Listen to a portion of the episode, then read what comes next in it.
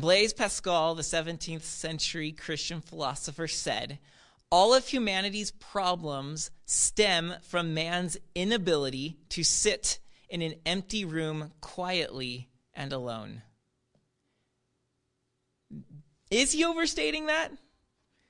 All of humanity's problems stem from our inability to sit silently, quietly in an empty room alone. Silence is the absence of noise and distraction. Uh, alone is the absence of people and relationships, where you're now left with just you and the empty room, of course. No stuff, no distractions, no entertainment, just you. And when it's just you, the terror that we feel is emptiness. Because we often don't feel sufficient in ourselves. We often don't feel confident in ourselves. We often don't actually like ourselves. So we get very good at filling the room of life with stuff, with thoughts, with activities, because we want to create, if not for others, at least for ourselves, an image of ourselves that we can live with. And one of the weird things right now in the world is the empty the emptiness we see everywhere. Right now, of course I'm s- starting to get used to this, but I am in an empty room and there are two, three people in the sound room and three people in the very back row. We're totally social distancing here. Um, churches are empty. But also, Angel Stadium is empty. The Honda Center is empty. The Staples Center is empty. Uh, shopping malls are empty. Movie theaters are empty. And when you look at other photos online of what's going on around the world, places that are you're used to seeing so packed with people, it's spooky to see them empty. Places like Times Square in New York, empty. Places like Venice in Italy, where you used to see the canals full of uh, gondolas and you see the streets crowded, the narrow little streets crowded with tourists, and the plaza of St. Mark uh, just full of pigeons and people. It's all empty. Uh, the Spanish steps in Rome, completely devoid of people. And these are places I've been to myself, so to see them in photographs very differently than the way I saw them, it just it hits you the emptiness that's going on in the world. And yet, here we all are forced to be in a sense, stuck with ourselves in our homes, and we don't get to fill them with stuff anymore because a lot of places are closed. But we do get to fill them with distractions. But here's the question I'm wondering is how are we doing with this space that God's given us to sit, if you will, quietly and alone in an empty room? And what are we discovering as we do so? What are we seeing about ourselves? What attachments are we finding out that we hold on to too tightly? Or the stuff, or the ideas, or the titles, or the, the, the relationships we connect with that we rely on for giving ourselves some sort of definition or identity. What have you found when you separate these things from your life? And what have you found left? These can be haunting questions.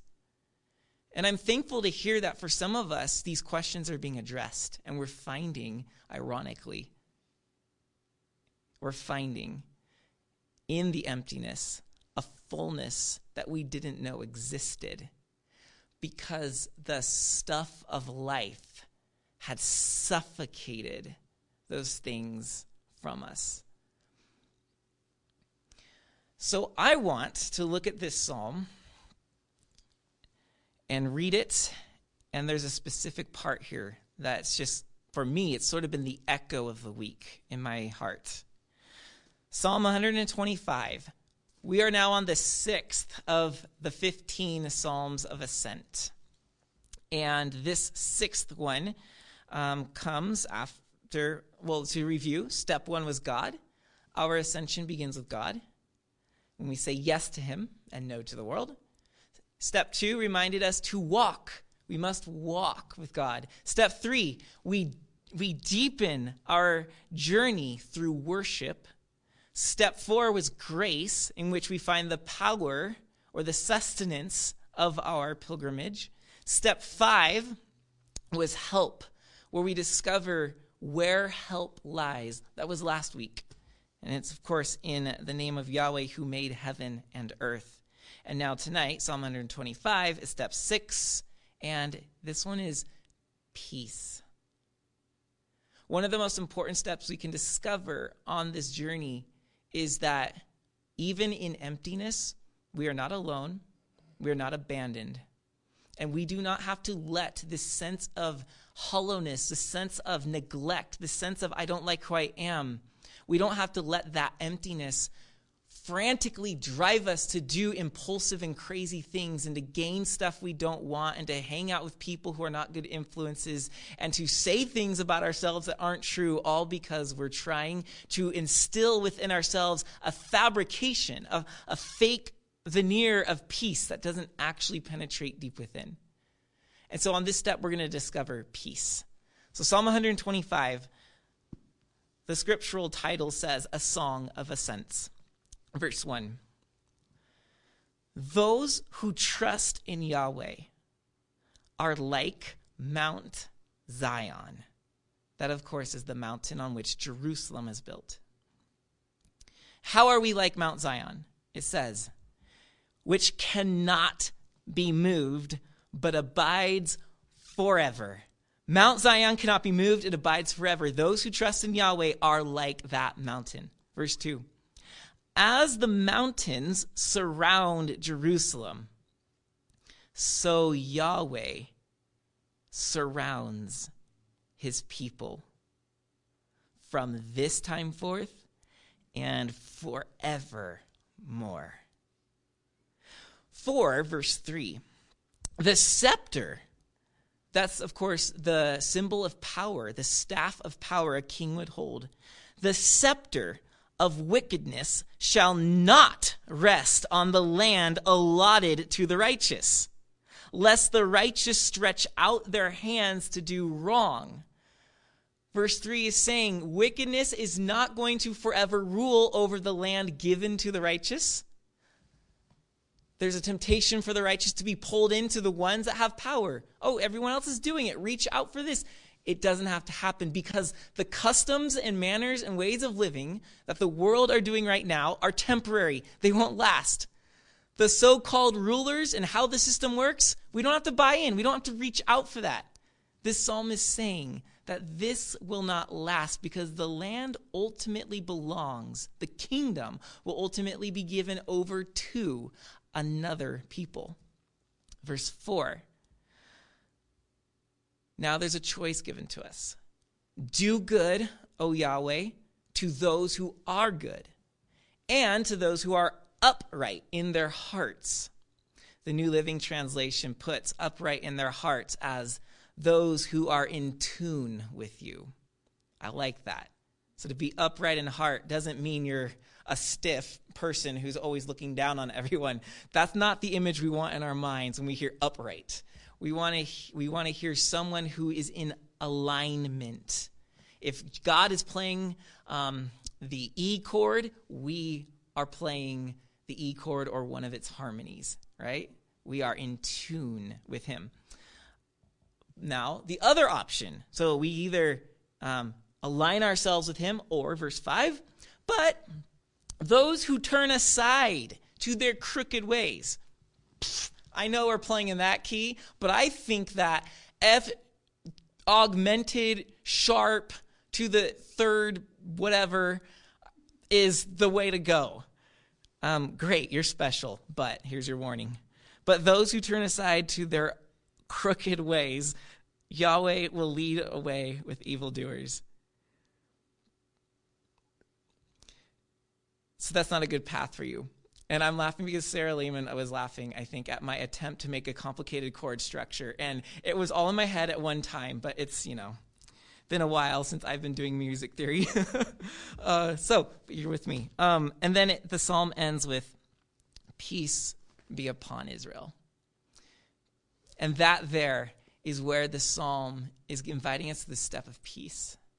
Now, do you remember how earlier in this series I would say there are 15 psalms of ascent, first of all, because there are 15 steps at the temple, um, at least at that time, in which you would climb to the temple on the 15 steps. And so these psalms are meant to mimic we are going to the temple, here are our 15 steps.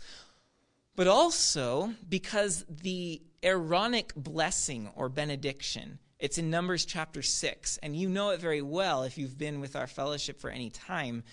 It goes like this The Lord bless you and keep you and make his face to shine upon you. The Lord be gracious to you uh, and lift up his countenance upon you and give you peace. That benediction, that blessing, in the Hebrew language has 15 words. It's not just a coincidence that, oh, yeah, okay, we're going to connect that 15 words with the 15 Psalms. There must be a, an apparent connection. It goes deeper than that because these 15 Psalms, 12 of the 15 of these 15 Psalms, take lines from that blessing and scatter them throughout.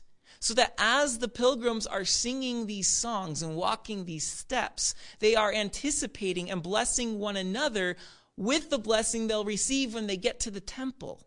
It's beautiful, the connection here. And when we read this last line of the psalm, peace be upon Israel, that's also the last line of the blessing. And may the Lord give you peace. And so here you hear it echoing there. And so we want on this step peace. Because in a world that is being emptied, and when we discover the emptiness in our own lives, there can be an angst in that, oh my goodness, I don't like this. I need something. And we what we what we're I think realizing as as, as a nation, we're beginning to realize all the things we thought we were finding peace in, but they're no longer there to give us peace. And now we're having to find peace where it really, really matters. And so this step is asking a prayer from God Peace be upon your people. Verse 2 had said, As the mountains surround Jerusalem, so Yahweh surrounds his people. While I read this chapter, I actually, to be very honest with you, I read it kind of half hearted the first time I read it in preparation this week because I was in the back of my mind. I was like, it's Easter. I should probably go to like a more Eastery kind of a text. So I'll just read this to make sure, and then I'll go find something in the Gospels. But when I read that verse, so Yahweh surrounds his people, it was as clear as day. God's like, that is your Easter text. Because the empty tomb asks the question, where then is he? He is surrounding his people. Christ is not there, he's everywhere. He's surrounding his people. And this, this is very much a text in which God is not in, he's not social distancing. He's not, oh my goodness, the humans are six feet apart. I got to stay six feet apart. It's not that the lack of our being in the same building has somehow removed his surrounding us. God always, it says, he surrounds his people from this time forth and forevermore. He will always surround us. That's the beauty of the resurrection. Jesus came to earth and you can pinpoint his location. There he is, a 30 something year old Jew from Galilee. He's right now walking on the Sea of Galilee. Oh, there he goes walking through Samaria. He's sitting at a well talking to a Samaritan woman. There he is in the Temple Mount. Oh, he just threw a table over. Wow. He's on a cross now. You, throughout the Jesus story, you could geographically pinpoint him on a map. There he is. But when Jesus is then laid in the tomb, that is the final and last time that you could say that's where he is, coordinated on the map. Because when he rises from the dead, when God raises him from the dead, suddenly it's not the Jesus of Nazareth pinpointed to this little plot of dirt on the earth. It is now Christ everywhere, the ruling and reigning king. Not here, not there, but everywhere. God surrounds his people because Christ was willing to come to us, to be limited by us, to be killed by us, to be laid in a tomb by us, so that God can now take charge and bring him out, and his presence emanates everywhere. So much so that God has chosen to be present to us in his people and with his people in and through us. Um, he wants us to teach the world that He is here. He is here. Yeah, we don't know why this is happening or what's going on there. We can guess, we can say good's going to come out of it, but He's here. As the mountains surround Jerusalem, so Yahweh surrounds His people. But what God also said to me was as the mountains surround Jerusalem, so stuff surrounds his people. Um, if you've seen one of my Bible briefs during the week or um, one of the email devotionals I wrote, you are aware that I see in this coronavirus right now, it's under uh, excuse me, it's exposing another pandemic that we've been suffering for 70 years, maybe more. Uh, uh, some people have creatively called it affluenza. It's just this pandemic of stuff, our attachment and our need for way more than we really need. All of us, especially because we're Americans, we have this way of life of stuff. Now, stuff is not a sin. Stuff is not a sin. God is not somehow terrified of the materialistic world. Please know your Bible and know that Jesus became a body and he rose in a body. He's not terrified of the materialistic world. In fact, he made us to live in both the materialistic world and his spiritual world, all in one. We're unfortunately only experiencing the uh, physical at the moment. But he's not terrified of the physical world. Stuff is not a sin but the abundance of stuff can become a sin when the stuff suffocates our soul. When stuff suffocates our soul, we are now in trouble. And in America, we don't necessarily endure a lot of persecution. That's where you can imagine the devil's like, uh, that church, I'm going to get it, charge, soldiers. And the church has to confront the devil on a daily basis. They're very aware of the opposition against them. But in America, we have a very different tactic that is being used against us. We're not being attacked directly, we're being lulled, we're being suffocated slowly. Yeah. Give them stuff. Stuff, stuff, stuff.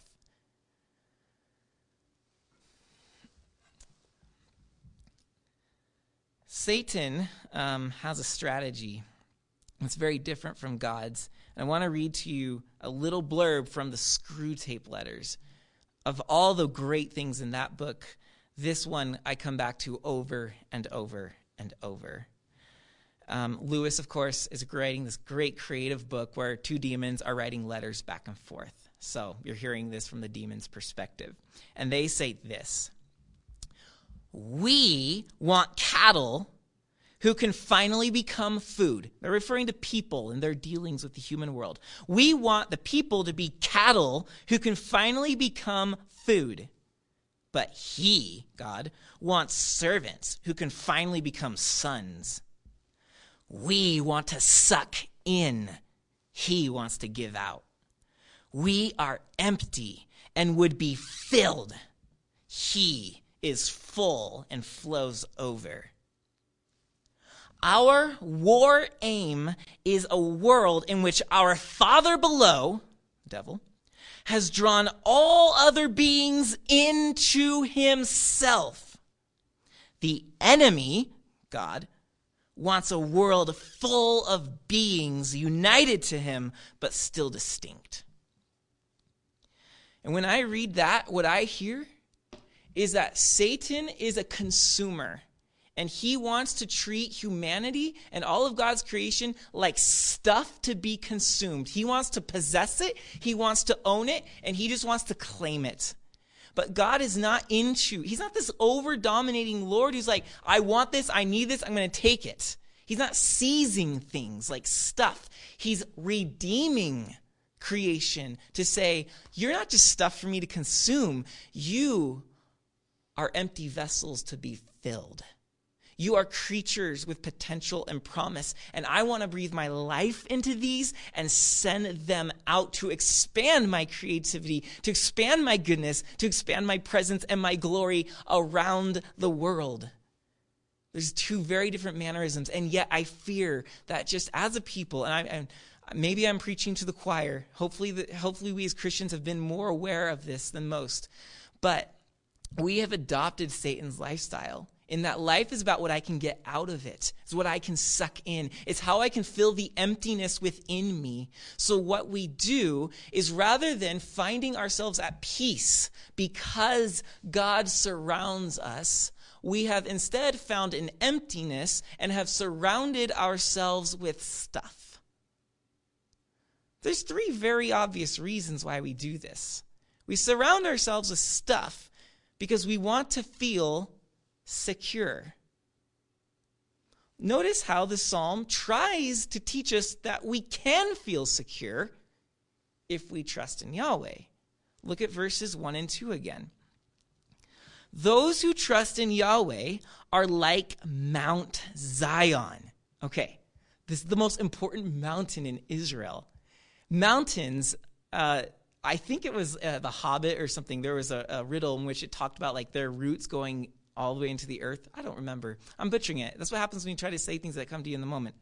But mountains have a solid foundation and they're not moved. We are like Mount Zion, which cannot be moved, but abides forever. And as the, so that's security right there. That's permanence. That's security. That's safety. Nothing's going to come against Mount Zion. Only God can move that mountain, right? Nothing else can. And verse 2 echoes this by saying, As the mountains surround Jerusalem, so Yahweh surrounds his people from this time forth and forevermore. So we have this security, right? He's around us. But we often surround ourselves with stuff because we want to feel in our emptiness, we want to feel secure. Um, we can have we can start maybe maybe we have more cars than we need because it gives us a sense of security.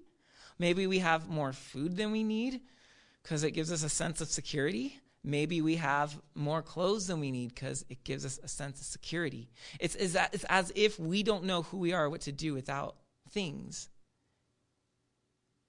and yet jesus said look at the birds the air in matthew chapter 6 they're not worried all they have are nests or the lilies of the field they're not worried about their attire. All they have is what they grow with. And yet, we are looking for security.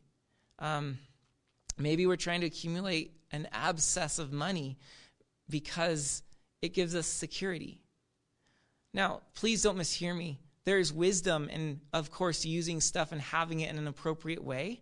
But if we are accumulating in order to find security, we have completely missed life. God surrounds his people. He gives us security. That stuff, if it's if our aim in it is security, it will only suffocate us and we will feel emptier. And that's why we have to keep on accumulating more and more and more because it isn't making us feel secure. I love what Paul said in Acts chapter 20.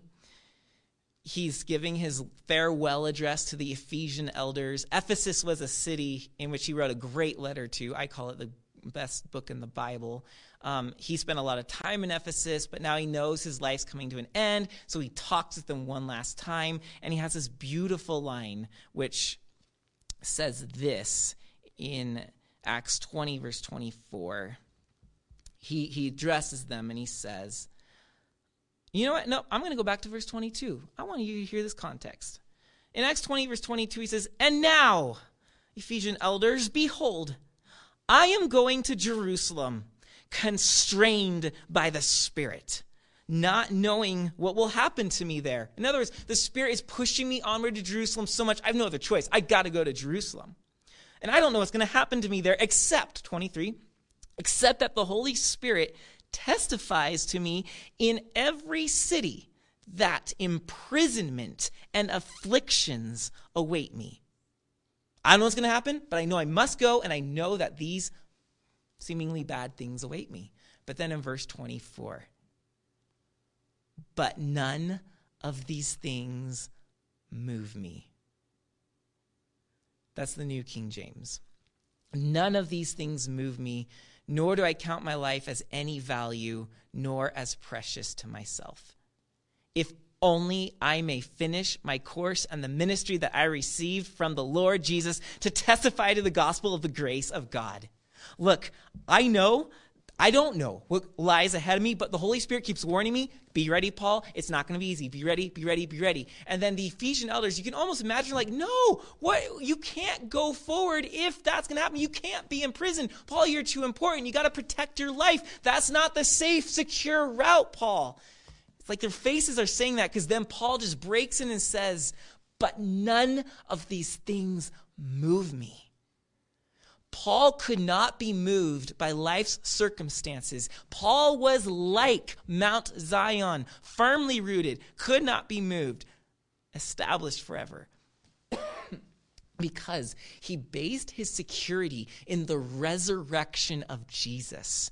The empty tomb meant that he is no longer empty and that Christ now surrounds him. And he doesn't matter what awaits me. If I go there, Christ still surrounds me. You cannot imprison, you can't put jail bars between me and Christ. He will surround me in the deepest, darkest, remotest corner of the universe. I'll be fine. I'm not moved by these things. Even death no longer moves the Christian because we have the security in the reality that Jesus has conquered death and we will join him in resurrected life. We don't need stuff to make us feel secure. Another reason we surround ourselves with stuff is to feel special. We want to feel special. Um, for some people, a vehicle is point A to point B. For some people, a vehicle is a status symbol because they don't feel special without it. Or it's the clothing, or it's um, the job, or the house, or you can go down the list, the type of phone you have. I get a lot of comments because I have um, the iPhone SE. It's the little 5 model, and everybody thinks it's so old and so ancient and so tiny because I don't have like the bigger, fancier ones with eye, facial unlocking. it's almost, it's funny how, um, at least in youth culture, especially when I teach kids, it's almost like the type of phone you have is a status symbol, it's a special symbol. Um, and sometimes I feel like people are belittling me. Oh, you have that one? I had that one like when I was a junior higher, or I had that one five years ago. We can use stuff to make us feel special. Now, in verse 3, we see the psalm saying, No, no, no, no, don't go that route. Verse 3 says, For the scepter, ooh, the scepter. We all have scepters in our lives. That thing, that item, that title that makes us feel special the scepter of, the, of wickedness shall not rest on the land allotted to the righteous. It won't last. That kingdom, that special status everybody's reaching and grasping for, forget it. It's not going to last. Um, it's not going to last. And so it's almost warning the righteous look, so don't stretch out for it. That, that phrase, stretching out their hand to do wrong, it's echoing the Garden of Eden, isn't it? As they stretched out for the fruit. we don't have to. Um, so, the part that's interesting, though, is not the fact that the scepter of the right, the scepter of wickedness, is going to be broken at some point. The thing that's interesting is the next line that says, on the land allotted to the righteous. There's land allotted to us. So, in other words, where your address is today, or what you have today, or who you are seen with, or the job title that you have, all of these things, they're under a certain temporary rulership right now. And you don't need those things. You don't need that stuff to feel special because you and I have been given an inheritance from Christ. And part of that inheritance is actually land. The Bible is unblushing in its promises that God is going to give the land to his people, that he's going to restore it and redeem it and revive it. And as Christ was raised in a new and unique body suitable for a new and unique creation, everything around us will also be resurrected in a new and unique way, suitable for a heaven and earth reunion. As it was in Eden, so it shall be to come. There is land allotted to the righteous. Didn't Jesus say, Blessed are the meek, for they shall inherit the earth? And then Revelation talk. Well, Jesus talked in some parables about um, those who are faithful with what was given to them, those that were given the talents and were faithful. It says that he gave them in Luke's gospel, he gave them cities to rule over in return for their faithfulness. Revelation chapter 5 says that Christ redeemed us from every tongue, tribe, and nation so that we could rule with him over the earth. We are inheriting, and then we see in um, Revelation 21, of course, the new heavens and the new earth coming down. Excuse me, the new Jerusalem coming down to the new heavens and the new earth. We don't need stuff, in other words. But here's what I fear I fear that we have this sort of nebulous, vague idea of what the afterlife is like. That it's some like celestial floating around with like airy boundlessness, and we're not even sure how to relate to that. And so what we end up doing is saying, but this stuff, we're going to lose it all. I've got to see the Angels win the World Series one more time because I'll never see it again. Or we get like these feelings of like one life to live, only now. And I think Christians can sometimes get too attached to stuff because we have um, a very strained relationship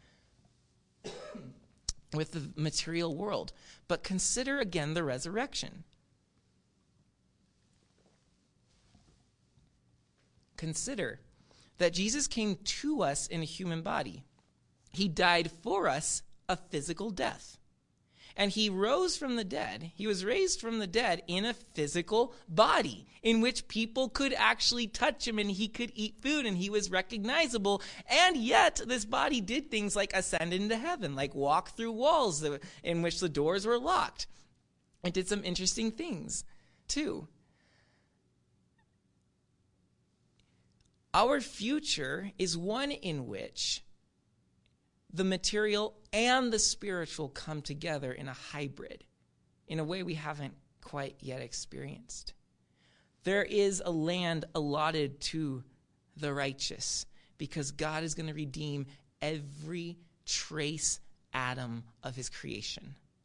He does not create to throw away. Satan throws things away, he consumes things. God redeems, restores, and resurrects. That is part of the Easter message. We don't need stuff to feel special. We simply need to know, like Paul wrote to the Ephesians, that we have been adopted. We were chosen before the foundations of the earth. And then in love, he adopted us and called us sons. Romans chapter 8, verse 17 says, Because we're sons, we're also heirs. Sons back then would get the father's stuff. But then it says, We're not just heirs, we're co heirs with Christ because he's the firstborn. He would get half of the half of the inheritance, but we're co heirs, so we're getting the same share he gets. We are special in our Father's eyes, and we do not have to accumulate stuff to feel special. Consider this from one of uh, a, a, quote that has shattered my life in a good way. It's really jarred me to think differently. Uh, Thomas Merton said this. He said, I wind experiences around myself and cover myself with pleasures and glory like bandages in order to make myself perceptible to myself and to the world. It's as if I were an invisible body that could only become physical, visible, when something visible covered its surface. Do you hear that? He's saying, in a sense, we all feel this emptiness, this hollow echo within us. And we are reaching for things as if we were invisible. And if we put enough stickers on us, we could suddenly become beings that are recognizable to ourselves and to others. Just like if you've seen the Pixar Disney film Cars, there's a nickname that the Porsche Sally uh, calls the hot rod race car Lightning McQueen, she calls him stickers as a nickname. And it's meant to symbolize you are nothing more than the stickers on your paint. And there's this like running joke about how he doesn't even have headlights, they're just stickers. Because Lightning McQueen is like a lot of us we feel invisible. We feel inferior. We feel like we're not unique and that we're not special unless we put the right stickers and patches upon us. We wrap experiences, we wrap stuff, we wrap job titles, we, we wrap pleasures, we wrap all friends and people and whatever. We wrap the stuff around us so that we can suddenly become special. But again, and the psalmist saying here, you don't have to reach out for that scepter. There is land allotted to the righteous. We are inheritors with Christ. There's a new day coming, and we will be part of the ruling party in this new day. That makes us special. Third reason that we surround ourselves with stuff. First, it's because we want to feel secure. Second, we want to feel special. But third, we want to feel successful. We want to feel successful as if the amount of stuff I can accumulate is a tally for how much better I am than I thought I was, or than my dad said I was, and then other people said I was. It's proof I am successful. But I think you know well that that's not how God measures success. Um, we remember when David was coming to be anointed by the prophet Samuel. And Samuel was looking for that king of Israel, and he saw the tallest son, and he was he was um, he was the firstborn son. He was like the tallest. He was the most handsome. He was like, surely that is the king. And then God whispered to Samuel's heart and said, Samuel, Samuel, do not look on outer appearances as man looks, for I look at the heart. Success lies elsewhere. So look at look at verse four and five. It says, Do good, O Yahweh, to those who are good, to those who are upright in their hearts or who are in tune with your purposes. So, although this is a prayer, God do good to these people, it's also implying, isn't it? It's an invitation to, hey, be one of those people so that God can do good to you. Now, a real quick footnote here. this is not saying that um, everything God does is a cause and effect thing. I do good things, he gives me good things. I do bad things, he takes them away. That's not how it works. What it is, and that's why I love the second line that's clarifying everything for those who are upright in their hearts. In other words, if you are in line with the good God, you will have a good life. That's just obvious. But in verse 5, if you decide to go the other way, if you decide to take the the hard road, the one with thorns and thistles and briars, you can expect a loss or a lack of good things. Not that God's going to say, How dare you? I'm taking that away from you. We had a deal. Not like that. It's rather that you're walking away from what is good. Or you're aligning yourself with that which is good. Okay? So just to clarify that. So now the psalm is giving us this choice. Which path are you going to take? Are you going to align yourself with the God who's surrounding you? Or are you going to say, I'm going to break out of this prison and go do my own thing? I'm pointing this out here in terms of success because for many of us, we do not define success as that which happens internally between us and God. God is looking for people who are growing up into sons who look like him. That to God is success. But the world isn't looking for that. And the world doesn't care about that. And if anything, the world's saying, oh, yeah, as long as you make sure you tell us that you did that to yourself, you changed yourself, you did all the right disciplines and the right steps, and teach us your ways, You're, you hacked life. We surround ourselves with stuff because we want to feel successful. I think because in our emptiness, we fear that we are failures. We fear that we're not living up to some sort of standard. And we think that stuff is going to answer that.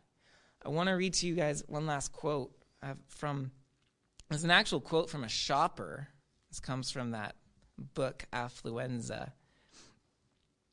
This shopper says this I like to think I shop because I don't want to look like everybody else. But the real reason is because I don't want to look like myself. I fear I shop because I don't want to look like myself. Then this part. It's easier to buy something new and feel good about yourself than it is to change yourself. I don't like myself. I don't want to look like myself because I'm empty. And to fix that, it's easier to buy stuff or to attach associations or statuses to ourselves than it is to change ourselves. That, what she said, is so true to our culture. I would just add one thing God is not asking us to change ourselves, He's asking us to let Him change us. But it's still true. It is far easier to buy something, gain something, have an experience, a pleasure, and to feel good about ourselves through those cheap quick and easy routes than it is to go down the hard path of ascension where you've got to climb the next step. You've got to feel the ache in your thighs. You've got to wipe the sweat off your brow and beat back the gnats and scratch at the mosquito bites and feel the sunburn and feel the hunger pains. You've got to keep. That's how, these are the means in which God will come and change us when we're walking his path. But that doesn't feel like success it doesn't feel like success in the land we're living in. What we need to understand, though, is that our emptiness does not need more stuff to find success. It needs to allow God to come in and make us upright in heart with Him. That is the path to success. so, these are the ways the psalm is saying this is how we find peace in our emptiness. This is how we find peace the word peace we often think of as tranquility. It's like, hmm, it's nice out. But the Hebrew word is so much richer than that. It's the Hebrew word shalom. And shalom refers more to, it's hard to interpret just as peace. It refers to this big idea. Shalom is the rich, integrated relational wholeness that we receive when the world is right the rich, integrated relational wholeness. When I see shalom, yes, peace, but I also think that peace and wholeness become synonymous here. If you, want to think of it this way, peace is the opposite of pieces. And our lives are often lived in pieces. We're this person here, that person there. We got to fit this. We're, kind of being pulled in different ways. But shalom brings those pieces into one piece wholeness, peace. That's what Shalom's dealing with here. And so, um,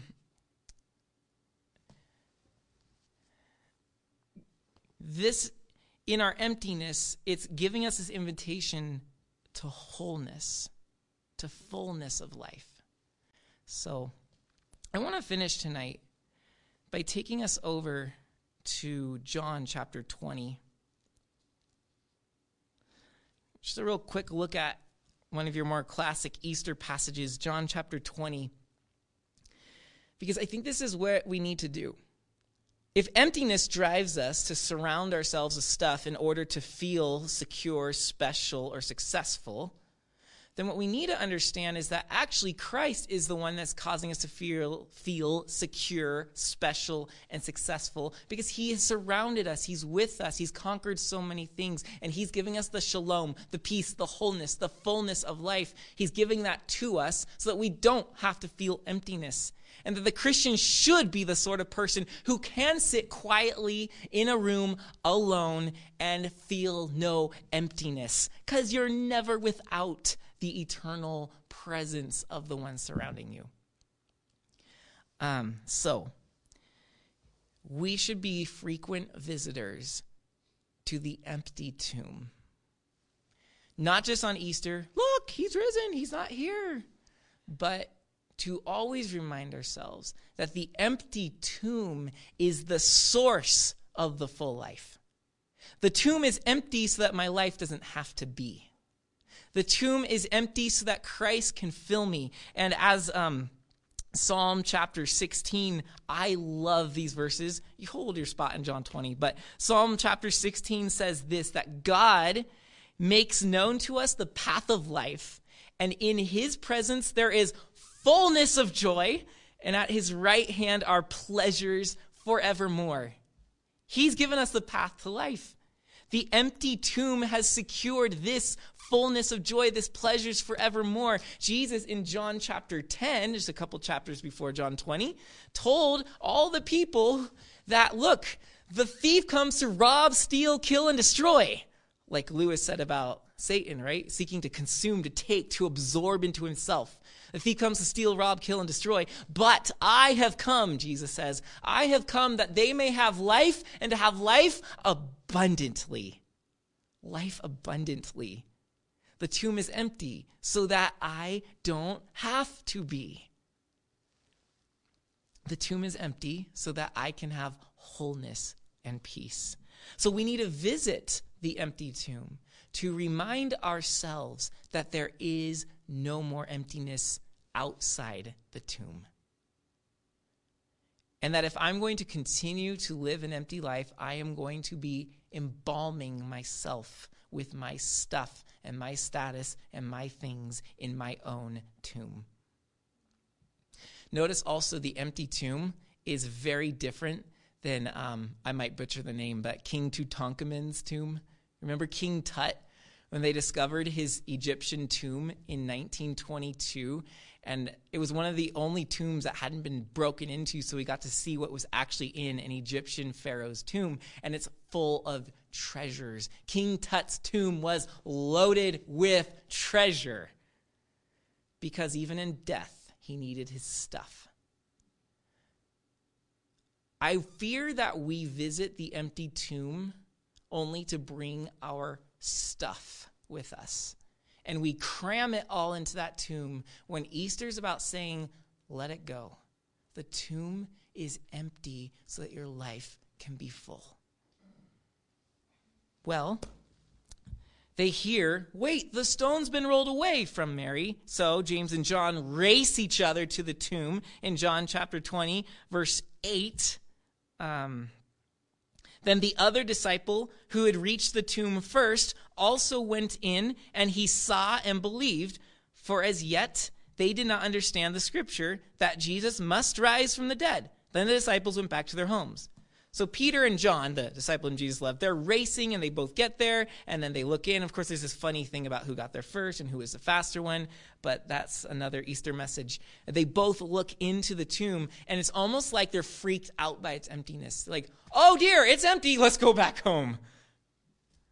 And I fear that's sometimes what we do too. Let's go back to our stuff. It's empty out there. Let's go back to our stuff. But Mary lingers Mary, in verse 11, stood weeping outside the tomb. She was totally fine being alone and quiet near an empty tomb. And then Jesus appears to her, as you would read further on in the text, and she says, Mary, and she recognizes his voice and she sees him. But then on verse in verse 19, this is where this is what I love. Um, Jesus eventually comes to all of them. It says, John 20, 19, on the evening of that day, the first day of the week, The doors being locked where the disciples were for fear of the coronavirus, uh, excuse me, for fear of the Jews. Jesus came and stood among them and said to them, Peace be with you. Here are the disciples living one of the emptiest moments of their lives. And now the tomb is empty and they think everything's hopeless and they've locked themselves in their home. You see that? This is us today. They are in full on lockdown. And yet, in this lockdown, in the midst of this emptiness, Jesus comes even when they weren't looking for him. He comes and he surrounds them. Like the psalm says, Yahweh surrounds his people. Even in the locked house, he's surrounding his disciples. And he says to them, as our psalm does, Peace be upon you, peace be upon Israel. May wholeness, peace, shalom, rich, integrated relational wholeness when the world is set God's way, may that be upon you, friends, brothers, and sisters. Because this is what Easter is about. It's about as the mountains surround Jerusalem, so Christ surrounds us. So we don't need stuff to feel secure. We don't need stuff to feel special. We don't need stuff to feel successful because all that's going to do is it's going to suffocate the life that Christ came to give us and squeeze it right out of our soul. And so here's the irony in our emptiness and in seeking cheap ways to fill it, we are actually draining ourselves of any fullness. We are becoming emptier by trying to fill the empty tomb with junk. It's empty, it's empty, it's empty, so that we don't have to be. So let us sit with our Christ. Let us see that his tomb is empty. Let's hear his voice. Let's let him appear in our midst. Let us feel him surround us and say, Peace be upon you, my son, my daughter. We don't need this just now because of the season we're living in. We need this always. And I believe that we are right now given this glorious opportunity where we are almost forced to sit before the empty tomb to learn what we really need in life. So, brothers and sisters, Christ surrounds us. Let him. And let's remove the clutter that gets in the way. Let's pray.